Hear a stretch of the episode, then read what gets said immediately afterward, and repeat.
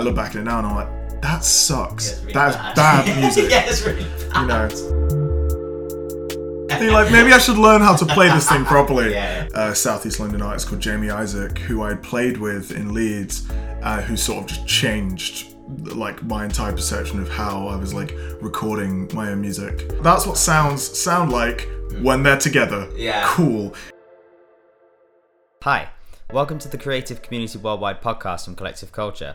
My name's Alex, and for anyone who doesn't know, Kollectiv Kulture is a new free to access and be a part of worldwide creative collective, multimedia, and events brand based in southeast London, offering opportunities and starting projects with creatives from anywhere and everywhere. In the podcast, We'll be talking to people I find really interesting, some already involved in Kollectiv Kulture and others who aren't. Generally focused around the life of modern day creatives, the creative industry, but also just venturing off into other random topics along the way. In this episode, the first of the series, I had the pleasure of talking to Kern Parks, aka Kieran Alexander, a London based solo artist, songwriter, and now also producer, mixing, and mastering engineer. We delve into our shared and sometimes embarrassing experiences as musicians his most recent releases through indie label Beth Shalom Records, life in London, and some other relatable topics. So without further ado, it gives me great pleasure to give you Kern Parks. Some of your old bands, I can't remember all of the names. I remember like there was Fall of the Full of Bastille. Bastille, Yeah. uh, Baby Names. Yeah. Uh, there was. I don't know if you ever played with Petlib. I'm not 100% No, sure. but I've, I've, I've heard of. Yeah, yeah, and then obviously hanging around with all the Hello Tomorrow boys. And Yeah, yeah, absolutely, classic. yeah. Some yeah. good, um, yeah, some good connections in Nottingham at that time. Hmm. Um, so obviously now you're a solo artist. Yeah. Um, style wise, I would say kind of indie emo pop. Yeah, of. Yeah, kind of, kind of trying, trying to uh, run away from the, from the emo thing. I feel like it's a, it's a, I don't know, like devil on my back Yeah, or something. yeah, yeah. But, uh, to shake off. yeah, yeah, but it's, uh, yeah, for sure, for sure, yeah. definitely. Um, and obviously, yeah. So this year, obviously, released uh, four really good singles, but you've had five in total as as Yeah, yeah, right? yeah, yeah. Um, so this year you've had it's been Elephant, Mindless Eye, The Floor Below, and Door. Yes. One I really wanted to talk about um, because just sonically I just absolutely loved it was uh, The Floor Below, Yeah. um, which is also the name of your like production. Yeah, yeah, yeah. A new, a new, a new venture that I'm starting. Uh, just sort of something to run my production work through, and then uh, with I'm sort of working on um, next year doing some like uh, charity single releases with different artists, Ah, uh, cool. and like making Nice. like a little zine to like go with it and stuff. So it's just um kind of like a playground, I guess, for me Yeah, to yeah, just do whatever I want, Yeah. like within the realm of music. Yeah, You know. Um, Yeah. That's So yeah, uh, it just seemed like, just seemed like the right name. Just seemed like the right Yeah, name to give it. But yeah, yeah. Um, but yeah, so the single, The Mm. Below, um, for me, like, and I know, you know, you're trying to come away from the emo thing, but vocally, it kind of took me back to, like, I don't know why, I just sort of harked back to my, like, title fight days. Yeah. Like, okay, that, for that sure, really for sure. big hook line. Um, Yeah. And I think, um, I think overall the sound was, like, super accomplished. I think it was Mm, really, really good. thank you. Um, where did you record it and how did, the, how did the, you sort of write and produce that song? So I record absolutely everything at home. Oh, wow, Uh, really? Just in my bedroom. Yeah, wherever. way. so that song was recorded when I used to live in um, Stoke Newington. yeah. Uh, in like this really weird shaped bedroom Yeah. because I sort of had like the stairs to the flat above were like yeah. on top of me almost so it was like a really you know sort of like really DIY setup yeah, yeah. yeah so I recorded it all in there um just one microphone um I I actually made it because I had a uh, master's interview for a music production course Mm-hmm. and I just thought like I should I should produce something new I'd sort of given up on like solo stuff for a little bit I was just Yeah. focusing on like bands and just my job at the time and everything um but I figured I should try and make something new for this interview not show them something that I did like a year and a half ago Yeah, hundred percent. um, and I had been watching uh, Jordan Rakei doing this um, series where he was talking about like how he produces basically because I love the sound of his records. I've heard of him, um, but like for just for reference for anyone listening, like maybe expand. Jordan. Rakei, um, London based, I think New Zealand born, uh, sort of like soul, jazz, uh, funk artist, just amazing voice, amazing composition. Um, I think his most recent record is called Origin, um, and just his his production work and his production style is just super lush and layered and just like beautiful sounding. Um, and I suppose I he was um, just going through how he comes up with tracks, and um, it was based. Uh, he said that he would just loop something and just start layering it and let it just turn into whatever. Yeah. Maybe even like take that original loop out eventually. Yeah. Um, and that's how I started um, the floor below. And I just figured it would be an interesting way to like create something new, see whether I wanted to start making solo music again. Um, and yeah, it came together. I finished it in. I finished the song itself, like recording it and writing it. Uh, it happened simultaneously in about a day and a half, and then a few days later, it had been mixed and mastered. Um, Who mixed and mastered it? uh, me. No way. Yeah, I, I do ev- like everything. I'm super impressed. Yeah, Honestly, everything. like Thank you. I, I I can use a few sounds on like Logic and like make a half decent demo, but Yeah. nothing I ever make can ever like, nothing I ever start on can be a finished product Right, without right, giving right. it to someone else. So yeah, no, I, it was re- I was really impressed. Um, and then Elephant was sort of like a bit of an, a sort of acoustic masterclass. I thought it was yeah. Um, Elephant came from. I was listening to a lot of like early two thousands like pop music Yes. and like singer songwriter I recently got a lot more into that. Yeah, yeah, Yeah. Okay, I mean, a bit, a big one for me was I had um, oh, uh, the first John Mayer album. Right. I listened, and it was just, it's just like this syrupy acoustic pop like masterpiece, you know. And I mean, he's questionable man for sure, but Yeah. uh, but th- that record, like the sounds were really good uh, for me. And then uh, tracks like "Ironic" by Alanis Morissette. Um, even like um you know that song like all the things she said all the things she Yeah, said by t.A.T.u. yeah, yeah, yeah. even even stuff like that like it was just all that was on my mind at the time Mm-hmm. and um when i wrote it and so i just wanted to kind of like channel that as much as i possibly could but like in my own way Yeah, yeah, because yeah. obviously i don't have like a million dollars to spend to spend on a song Yeah. uh, so yeah, that was kind of like my my attempt to that. But again, it was the same thing. It was um, all recorded in my bedroom, Yeah. one microphone. I think the thing stuff. that most impresses me is the vocal production on your stuff because like Oh, really? yeah the I one thing I noticed consistently throughout a lot of your songs is that kind of like those strong doubled up Mm, vocals um very layered and like the yeah I'm just impressed like generally like when I try and do anything with vocals they just sound they sound really bad Right, So- right, so yeah. I was really I was, I was really impressed. oh, thank you. Yeah, really really good um and then like mindless eye was a lot more like obviously piano yeah. Yeah. It's one of the first songs I wrote from start to finish on the piano because that's like out of the instruments I play, that's like probably the newest to me. yeah same for me yeah, Uh, yeah, so it's sort of like I think it's something that you buy like a MIDI keyboard. Yeah. And you're like, and you can play about like four Yeah, notes yeah. And you're like, maybe I should learn how to play this thing properly. Yeah. Uh, and it was when I was finishing my undergrad, I just got really hooked on like James Blake and like uh, there's a uh, Southeast London artist called Jamie Isaac who I had played with in Leeds, uh, who sort of just changed like my entire perception of how I was like recording my own music. In what way Um, he, I think because he works in the same way, or at least he did when I'd heard of him. Um, he and he treated himself as like a producer who sings as well. He's Right, got okay. and he's got this like beautiful voice. of how you perceive your own expertise Yeah, yeah. Um, and then like and then playing with him, it just uh, stuck with me and it just inspired me. Um, and so I was just trying to channel that sort of vibe. But that song is, I did a remaster of it for when we released it. But that song is about two years old.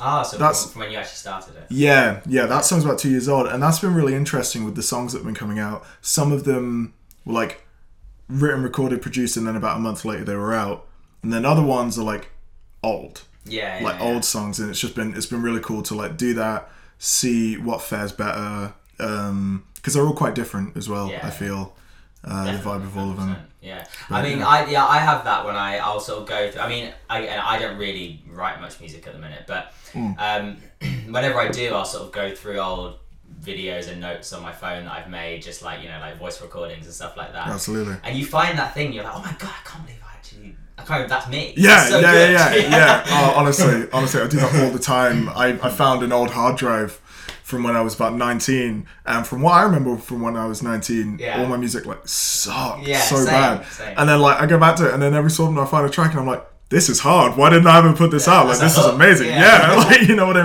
mean. So no, I feel that. Absolutely. Um, but in general, like, how, how has this year kind of been for you? What's it kind of meant for your music? Because I guess, like, from what I've seen, like, this year was kind of your first sort of like full year really pushing Yeah. the, your new tracks and releasing Yeah, a lot of stuff. Obviously, definitely. signed to Beth Shalom Records. Um, Yeah, what's it been like this year? It's been cool. It's um I've never I've never really like put so much effort into myself before. It's always been Yeah. Mm-hmm. like, you know, a band that I'm in or something. Um and it's been a shared effort, but this is the first time because I've been making music for a while now and making music like under my own name and stuff for ages Yeah, um, just like various little like SoundCloud and Bandcamp uploads. Yeah, yeah, Uh, so this was the first time I really took it seriously, um, and it's been cool. It's been intense, um, and there's been a lot of doubting whether like I'm you know fit to be doing this by myself. yeah, yeah. But um, it's been cool. Like, there's been a really good response, which I didn't expect, Mm-hmm. and um, luckily, with you know, with the help of Beth Shalom, it's meant that uh, I was able to make some physical copies of the music, Oh, so you which is really a, cool. like a you did a- Like these like lathe cuts, Yeah, yeah, yeah, yeah. Um, which is you know it's amazing. I remember I got like uh, the first lathe cut with um, Elephant and the Floor Below on it, and I was looking at it and I was like, I can't believe this is like I had had my music on vinyl before, Yeah, but like yeah. when I've been in bands, this was the first yeah. time where it was like it was just me. Yeah. And I looked at it and I was like, I, I made this. Yeah, you, so know, cool. you know what I mean? Um, so I think it's been a big like confidence boost Yeah, especially in terms of uh, uh, in terms of like music production Mm-hmm. because with songwriting it's the thing because i've been doing it for so long i'm fairly you know i don't i don't look at myself and think like oh i'm amazing but at the same time it's like i'm comfortable Yeah. in what i can do Yeah, yeah, yeah. but with production it's something of i've always wanted to like try and prove myself with it um and i always make a point of uh saying i produced this i mixed this i yeah. mastered this because it's like yeah. I, st- I studied it and I didn't know if I was good enough to do it and I had some things that had like knocked me down about it and I guess this year's been um, really affirming for me that I, I you know I kind of know what I'm doing uh, and it's made me actually want to start like producing again and like Yeah. get better at it Yeah, you know what I mean um, so yeah yeah, hundred percent. I mean, like production is really that.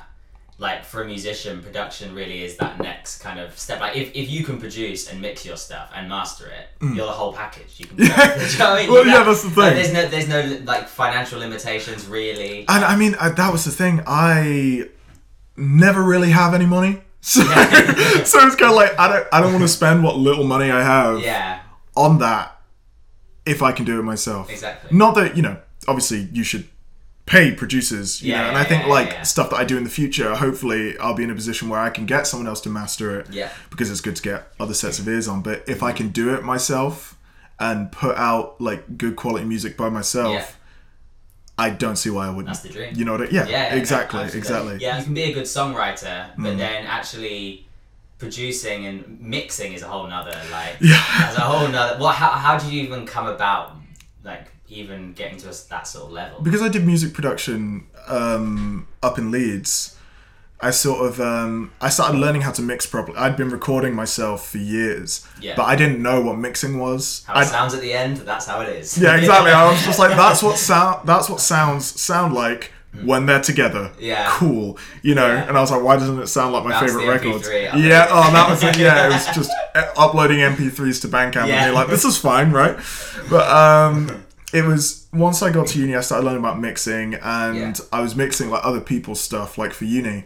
Um, and it's now the thing of, I remember the first time I mixed my own music was the most awful experience Yeah, ever. I've heard Um, this from people mixing their it's it, it Yeah, is yeah. it's painstaking because like because it's all you. Yeah. And it's sort of like it has to be perfect. It has to be perfect, yeah. and nothing sounds good. Yeah. So what I tend to do now is I have to like honestly just like put like a different helmet on, almost. Yeah, just like yeah, yeah. right, okay, I've got the producer helmet on now, Yeah. and I just sit there and I look at it, and I'm just like. If something's bad, something's Yeah, bad, yeah. and I'm just like, this is bad. I'm gonna, I'm gonna tell Kieran to redo it, and then I'm sitting there looking at it, just like, um, oh, the producer just told me to redo it, and it's like, that's you though. um, but yeah, I had to like just disconnect from the song, Yeah, yeah, yeah. take my emotions away from it. You know, like how I feel about the That's song really itself. Yeah, for sure. I think like, and I've gotten better at it, which in turn has meant the mixes have um, come together quicker.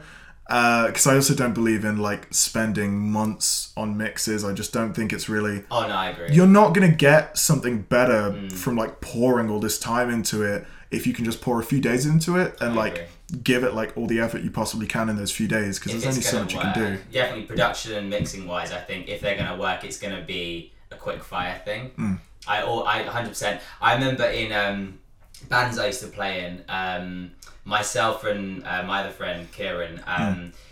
We would yeah work on a track, and if it was going to be a good track, it would generally be done within a week, like Mm. produced, done. Mm-hmm. Uh, if if not, it would like we wouldn't realize, but then we'd end up taking maybe like three months on it and keep changing it, and then keep adding in new parts and changing it and changing just synth not. sounds and yeah, and it's just not working. yeah, it's laborious. It's Exactly. horrible. Exactly. Yeah. Um, so yeah, so obviously you used to live in Leeds. You now live in London. How are Mm. you finding London in general? I I mean I love living in London. Yeah. It's great. I think um I moved uh, you know, I moved to Southeast a few months ago. Yeah. Um and the pace is a lot better now Yeah. I agree. because I love London, but um I don't love it for the fact that it's a huge city. I love it for the communities that exist Yeah, yeah, yeah. um, in various places, and also just like the amount of like different people there are. Um, but you know, I don't love like going to London Bridge and then like walking around the Thames and everything. Like it's nice, sure, Yeah. but I need that slightly slower pace. So where Yeah. I'm living now, it's like in between New Cross and uh, Greenwich in uh, Deptford. It means that like I can go and walk around Greenwich and it's lovely and quiet. Yeah. Uh, and then if I need to, I can go into Central Yeah. like with ease. So um, No, I'm exactly the same. Yeah, it's I like- mean, it's like the perfect it's thing. silent. yeah, It's mental, isn't it? yeah, it's crazy. it's so mad. And like like I say, when I lived in Hackney, like it was noise constantly. Yeah, you know, yeah, yeah. um, and it definitely like my my mental health living like slightly away from all of that is like far better yeah, oh, because yeah. I think just for me, like I need that. I need to be able to get in and out of the chaos. Yeah. I can't live in it. yeah, I've, So yeah, I've experienced both. Yeah. Roundabouts. Yeah, yeah, Yeah, yeah. And yeah, being able to have the option, especially living in London, having the option. I think also financially, Mm. like if you live in the chaos, generally it's very expensive. yeah, it's very For some expensive. reason. I mean, you know, it's just like, yeah, they want to they want to like charge you double, and then Yeah. like all the supermarkets just don't have the right amount of stuff Yeah, that yeah, you need, so you end up like eating out more Yeah, because it's like, um, my um, you know, my girlfriend lives in uh like East London, like near you know near nearish like Shoreditch and yeah, stuff. yeah, yeah. So it's just like so easy to Oh, just yeah, go yeah, into Shoreditch. yeah, you know what I mean? And like, uh, you end up just like the the amount of money Yeah, you end up yeah, spending yeah, is just yeah. insane. Hundred percent. Yeah, it's just insane. Well, yeah, there are upsides and downsides, aren't there, to London? But Yeah. it's very addictive, I find. oh yeah, I don't think I can leave. Yeah, no, I honestly don't think I can leave. I, I, I actually say to um, my girlfriend Emma that like, if it wasn't for my friends living here, I would love to just like run away and live in like some like cabin in the countryside. But I don't For think I could. No, I don't think no. I could. It's like that weird thing like pulling you in. Uh, Yeah, London, yeah, definitely. it's addictive for sure. It is. Hi again. In this segment of the podcast, we discuss the concept of the tortured artist, something we both, and I'm sure many other creators, will have experience of dealing with. Enjoy. So I did some research on this topic, and it's something I hadn't really heard of before. Um, and I instantly kind of felt this like self-reflection once I started Mm. Yeah. reading about it. Yeah. Um, and it all like came together and made a lot of sense very quickly. Do you want to sort of like explain the general concept of it? Yeah, for sure. Uh, I think from spending time within uh, like the UK like emo grunge sort of scene, there was Yeah. this there was this big focus on like we make sad music, Yeah. and it's all well and good. Like a song is allowed to be sad. I love songs that are sad, Yeah. but at the same time, it's like you know peddling yourself Yeah. as like we're sad we're so depressed it's it, Yeah. you know it's not not only is it not healthy for the people listening it's not healthy for the artists like themselves Yeah. um and i think it's very and i found myself in the same cycle of oh i can only make things when i feel at my lowest Yeah. you know and this thing of like and it's, it's like. Exactly, and it's like, oh, my best work comes when it's like four in the morning, and I'm like Well, just I'm staring at the wall, head in my hand. and it's Manically like- depressed. yeah, exactly. You know what I mean? Like, Yeah. um, and I think, and it's something that now, luckily, is being talked about Yeah. all the time, and uh, and that's and those um, notions are being like smashed. But like once upon a time, you know, that wasn't the case, and it was sort of thing of like, yeah, you got to be like depressed and tortured and like abusing whatever you can all the time to make the best music possible and it's just Yeah. it's not the truth anymore I know, like it's you know reasonably tiresome when you think about it. yeah And um, yeah, so like some things I wrote down here because I, I thought of when I was looking up this topic was yeah when I was writing a lot I would almost feel yeah like bad if I wasn't mindlessly depressed yeah because it would kind of be like then like what am I writing about? Yeah But there are lots of things to write music about. Exactly. And I think um, something that's always made me feel that that's the case and that I need to feel a certain way to write music. Um, I think it's this like fantasizing over the idea of like like you know like I mean like even someone like Matt Healy from 1975 he has this like a lot of the time maybe not so much now but in their earlier days it would be this kind of like weird kind of you think about these weird interviews that people like him would give. I mean, like Yeah. Kurt Cobain, all these kind of like, artists, um, and their weird imagery, the music videos, being like a mess on stage, being Yeah. like drunk out your mind on stage. it's being- it's some, it's funny you say that because I specifically ha- uh, you know I, I don't listen I don't really listen to the band that much. They have a couple tracks that I do really like. Yeah, Um, off of the second record. Yeah, yeah. And I think it was uh, when is it called Love Me? yeah, Came out when that song came out. There was this whole like frenzy surrounding it. I I, I felt of like um because you know the music video he's there going around he looks like yeah, out yeah, you know out of his head Yeah, yeah, and then yeah. like the interviews he was giving and talking about like you know drugs and everything Yeah, and like, yeah. it just seemed very much like sort of like reveling in it yeah, yeah. you know yeah, yeah. reveling in that thing of like i'm not okay right now Yeah. and you know like you, you, there, there's i think there, there's definitely like a line Oh, yeah, there's definitely like a line Yeah. like you can talk about it but Yeah, like don't yeah. like revel in it because you know it's not healthy but i think it's when you're in that it's difficult to really definitely. you know pull yourself out of it Definitely, and I think um, yeah. So actually, so as I said to you before we started the podcast, I actually did a little bit of research into the scientific side of this, and it's actually quite interesting. So in Iceland, um, there's a company called Decode Genetics, okay and they did a study um, uh, over 80,000 people uh, and they were looking at like what they would call like genetic variants that increase the risk of bipolar and um, uh, schizophrenia Yeah. and um, then then did the same study on a thousand creative people and found that they were 17% more likely to carry these variants um, in their like genetic makeup for mental illness um, than non-creative types. And in Sweden and Nether- in the Netherlands, it was 25% more common, which is Yeah. like crazy, isn't it? yeah Um, it's something I'd never never considered, but it makes sense when you look at like people throughout the years, like Yeah. especially like people like Kurt Cobain and like yeah i mean you know ex- yeah exactly. I, I think like so i did a in my final year of my uh, undergrad degree i did a um i wrote like a short like um sort of like dissertation thesis type thing just about um it was actually about the links between emotional responses to music and specifically music production Ah. and so I was doing this study about that, and I ended up having to look through like all these different studies, um, yeah, you know, about like not specifically music production, but music in general and like the emotional response to it. Mm-hmm. Um, and I just found it all like super interesting, but simultaneously terrifying. Yeah, yeah, yeah. Because it's it's the thing I started seeing these patterns that I had Yeah. within the studies that I was reading yeah, um, and the fact that the you know some of these studies were like 20 30 years old yet the the idea of the tortured artist really wasn't getting getting talked about in the way that Mm-hmm. it, is now even though all those studies existed and everything and it's just like Yeah. baffling to me yeah, yeah. yeah, yeah. it's baffling So I mean, like, what um, like, what would you suggest that is done more about this? Like, would you say like more mental health services within the creative industry, uh, sort of more like popular understanding of the issue? I think like because I know that now there is more of a focus on um, you know creatives like mental health. Um, you know, and there are like charities focusing on that, and there are you know musicians who are using their platform to talk about it more. yeah, Um, I think obviously there needs to there needs to be more help. You know, not just for creatives, but people in general. Yeah, you know, yeah, obviously the NHS needs to see a huge boost. Um, you know, in like cash flow to help with Mental the, mental health services.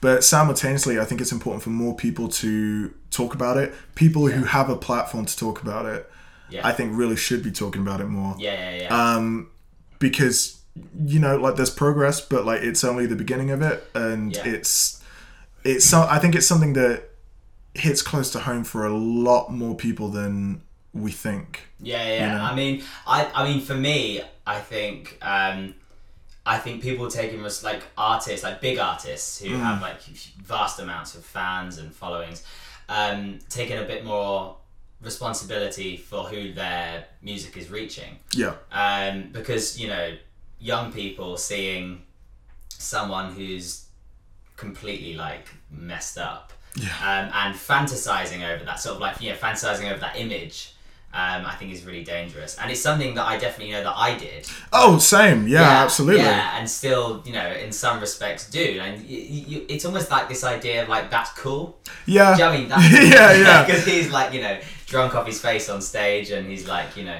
I mean i did i did that for years. Yeah. I really had a problem with uh, getting drunk before i played and you know like just drinking in general but Yeah. like when i played it was always the thing of i remember being like 17 and like you know trying to like smash like bottles of wine before i got on stage because i thought it'd make me better yeah yeah or something. yeah, yeah, yeah. um same, and like and the thing of like you know just not being able to like, deal with the fact that maybe i was just nervous yeah you know? um and it continued and it and it got worse. I think when i started touring is when i realized it was like maybe an issue yeah because it was the case of um, me and the people I was on tour with as well. Uh, we, you know, th- this was back when I was in Baby Names, so I was like Yeah, 19.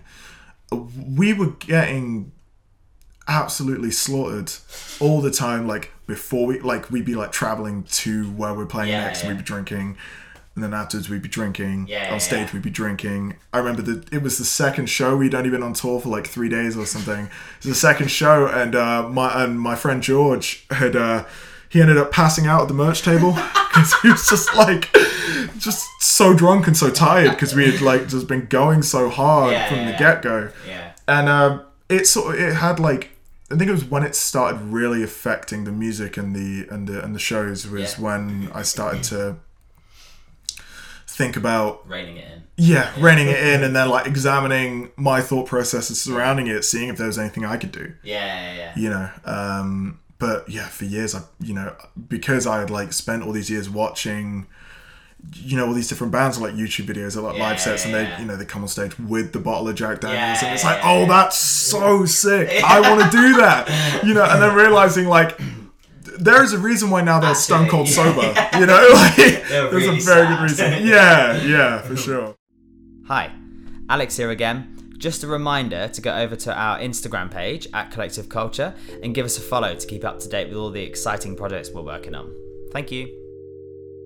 So finally, um, just because I have so many horrific pieces of work myself that I've worked on over the years, what's the worst piece of work, performance or song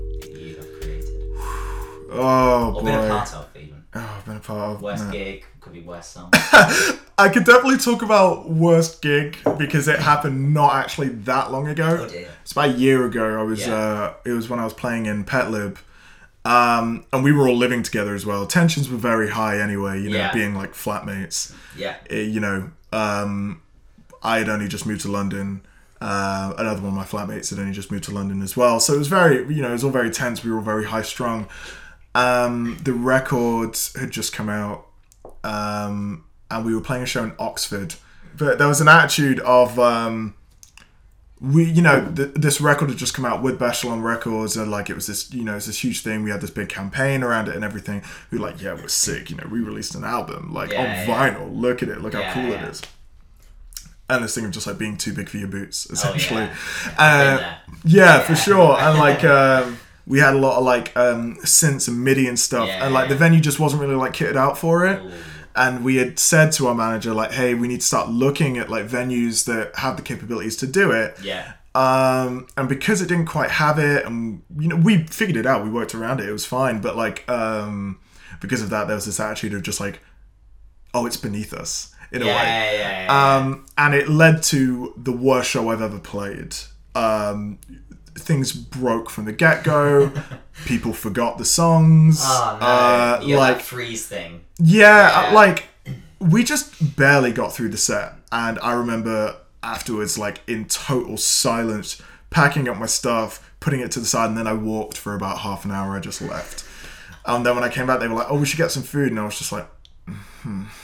I'll pass. like, yeah, whatever. And you know, they were like, "Oh man, that was so bad." Blah, blah, blah. You know, like Yeah, yeah, trying to like blame other things. I'm just sitting there like, mm, you know, about to explode. Yeah, yeah, yeah, yeah. Um, and that was definitely a wake up call Yeah. because I remember having to go to work the next morning, Yeah. traveling back at like two in the morning back into London, going to work the next day and just sitting there at my desk all day, just head in my hands. yeah, yeah. And every time I thought about it, just like shuddering. Yeah, yeah, yeah. You know- I've had I've had shows like that, and when I played in bands, Mm. and um, yeah, like different shows can like make you realize different things about yourself. Mm. Like if you're getting too cocky, Yeah. you'll you'll you'll find out. Oh yeah, you'll yeah, and that was and that like, was the thing. Yeah, Yeah. it'll be like um, that realize that sort of moment of realization on stage when like actually you know you're not you're not you're not the next thing. yeah, yeah. I think that I think that's the show that made me realize like this band is kind of dead in the water. it was that it was that gig. 'cause it was just like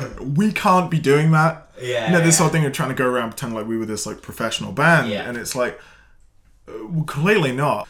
Uh, whereas stuff I've recorded in like other bands where I thought like we were this big thing, I look back at it now and I'm like that sucks. It's really that is bad. bad music. yeah, it's really bad. you know i did uh, i did this i did an interview with a friend of mine um, Yeah. ziggy for his magazine preludes Oh, I read that. yeah yeah and uh and we were, we touched on fall the bastille and i mean like that was you know i was 16 when i started that and it was the thing like you know i wanted it to be this big thing it was never going to be that i was 16 but like the the music when i listen back to it into as like a producer it's definitely some of the worst stuff i've ever done. Just hearing it and just being like no no no no no no. Like uh, i played it for my girlfriend like i played like a little bit i didn't even let the vocals come in i was just like Oh, yeah, i was yeah. like this is actually done that. I was like this Oh, is yeah. too terrible this is too terrible Stop it before the vocals. come. yeah yeah honestly because it's just like you know like pubescent me Yeah, like just like jumps in with this like crackly like ah, sort of voice it's like no one needs to hear it and um ziggy actually like put, embedded it into the interview I've seen. I, yeah and oh I, I had a quick listen to that one. I couldn't remember that song. oh it was it was so embarrassing it was so embarrassing but i was like i have to be honest about it it happened i feel like i'm better now Yeah, yeah, yeah. and like you know i have to own it but it's definitely like probably up until about this year i think i'm kind of embarrassed in a way of how i've acted and like music that i've put out not all of it Yeah. uh, but some of it um and you know and i would have thought that like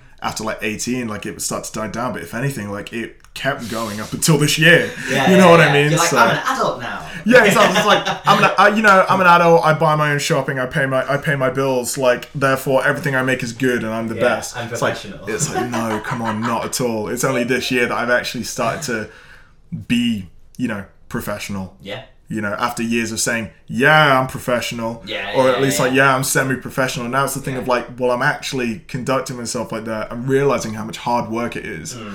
You know, it's not just to it. yeah, it's not just like you know, again to to piss around. Yeah, no, no, You know, yeah. so- definitely.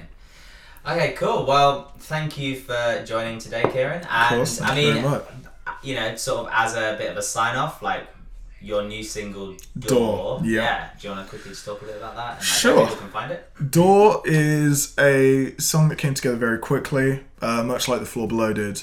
Um, uh, it's about um, st- uh, the anxieties surrounding like a new relationship Yeah. you know when once you're actually like established in this relationship and it's been a long time and you and you don't know how you're going to be and you're so scared of messing up Yeah. um it's you know it's basically just all about that um it came out well a week ago um and it's on you know spotify bandcamp Yeah. soundcloud apple music Tidal all of that i don't i think the vinyl went off sale today sadly but um i'm gonna look into a way to like maybe try and put all the singles from this year together on Onto like a little EP. yeah onto a little ep uh just so people get another chance to like grab it but uh yeah Brilliant. Okay, well, thanks, Kieran. And no worries thank yeah, you for having me Thank you for anyone listening, watching, Mm.